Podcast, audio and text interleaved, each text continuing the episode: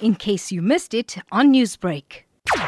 There's some two and a half million square meters of developable coastal land, as I say, between Scottburgh and Widenham on the mid south coast of KZN, and all of which has received local, regional, and national government approvals for mixed use development. Much of this land is currently under sugarcane and will be converted over the next 20 odd years. It's, it's a major project, this.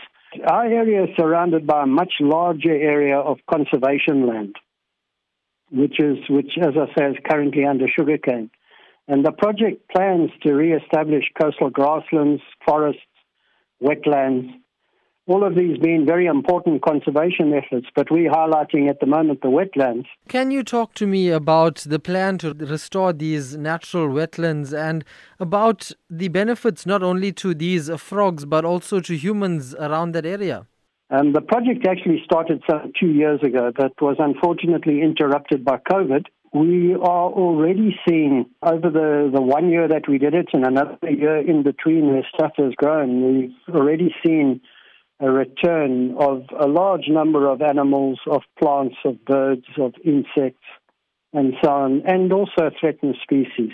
But we're seeing more and more um, bushbuck in the area, lots of leguanos, other types of animals, the birds, the red bishops have come back.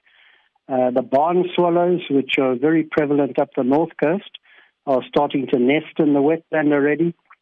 Uh, we've got crested cranes, the, or the grey crowned crane. They've got some wonderful names like uh, bubbling kassina and the water, water lily frog and the greater leaf folding frog. And the best of all, the snoring puddle frog. And a, and a bunch of others, including the guttural toad and the painted reed frogs and the tinker reed frogs.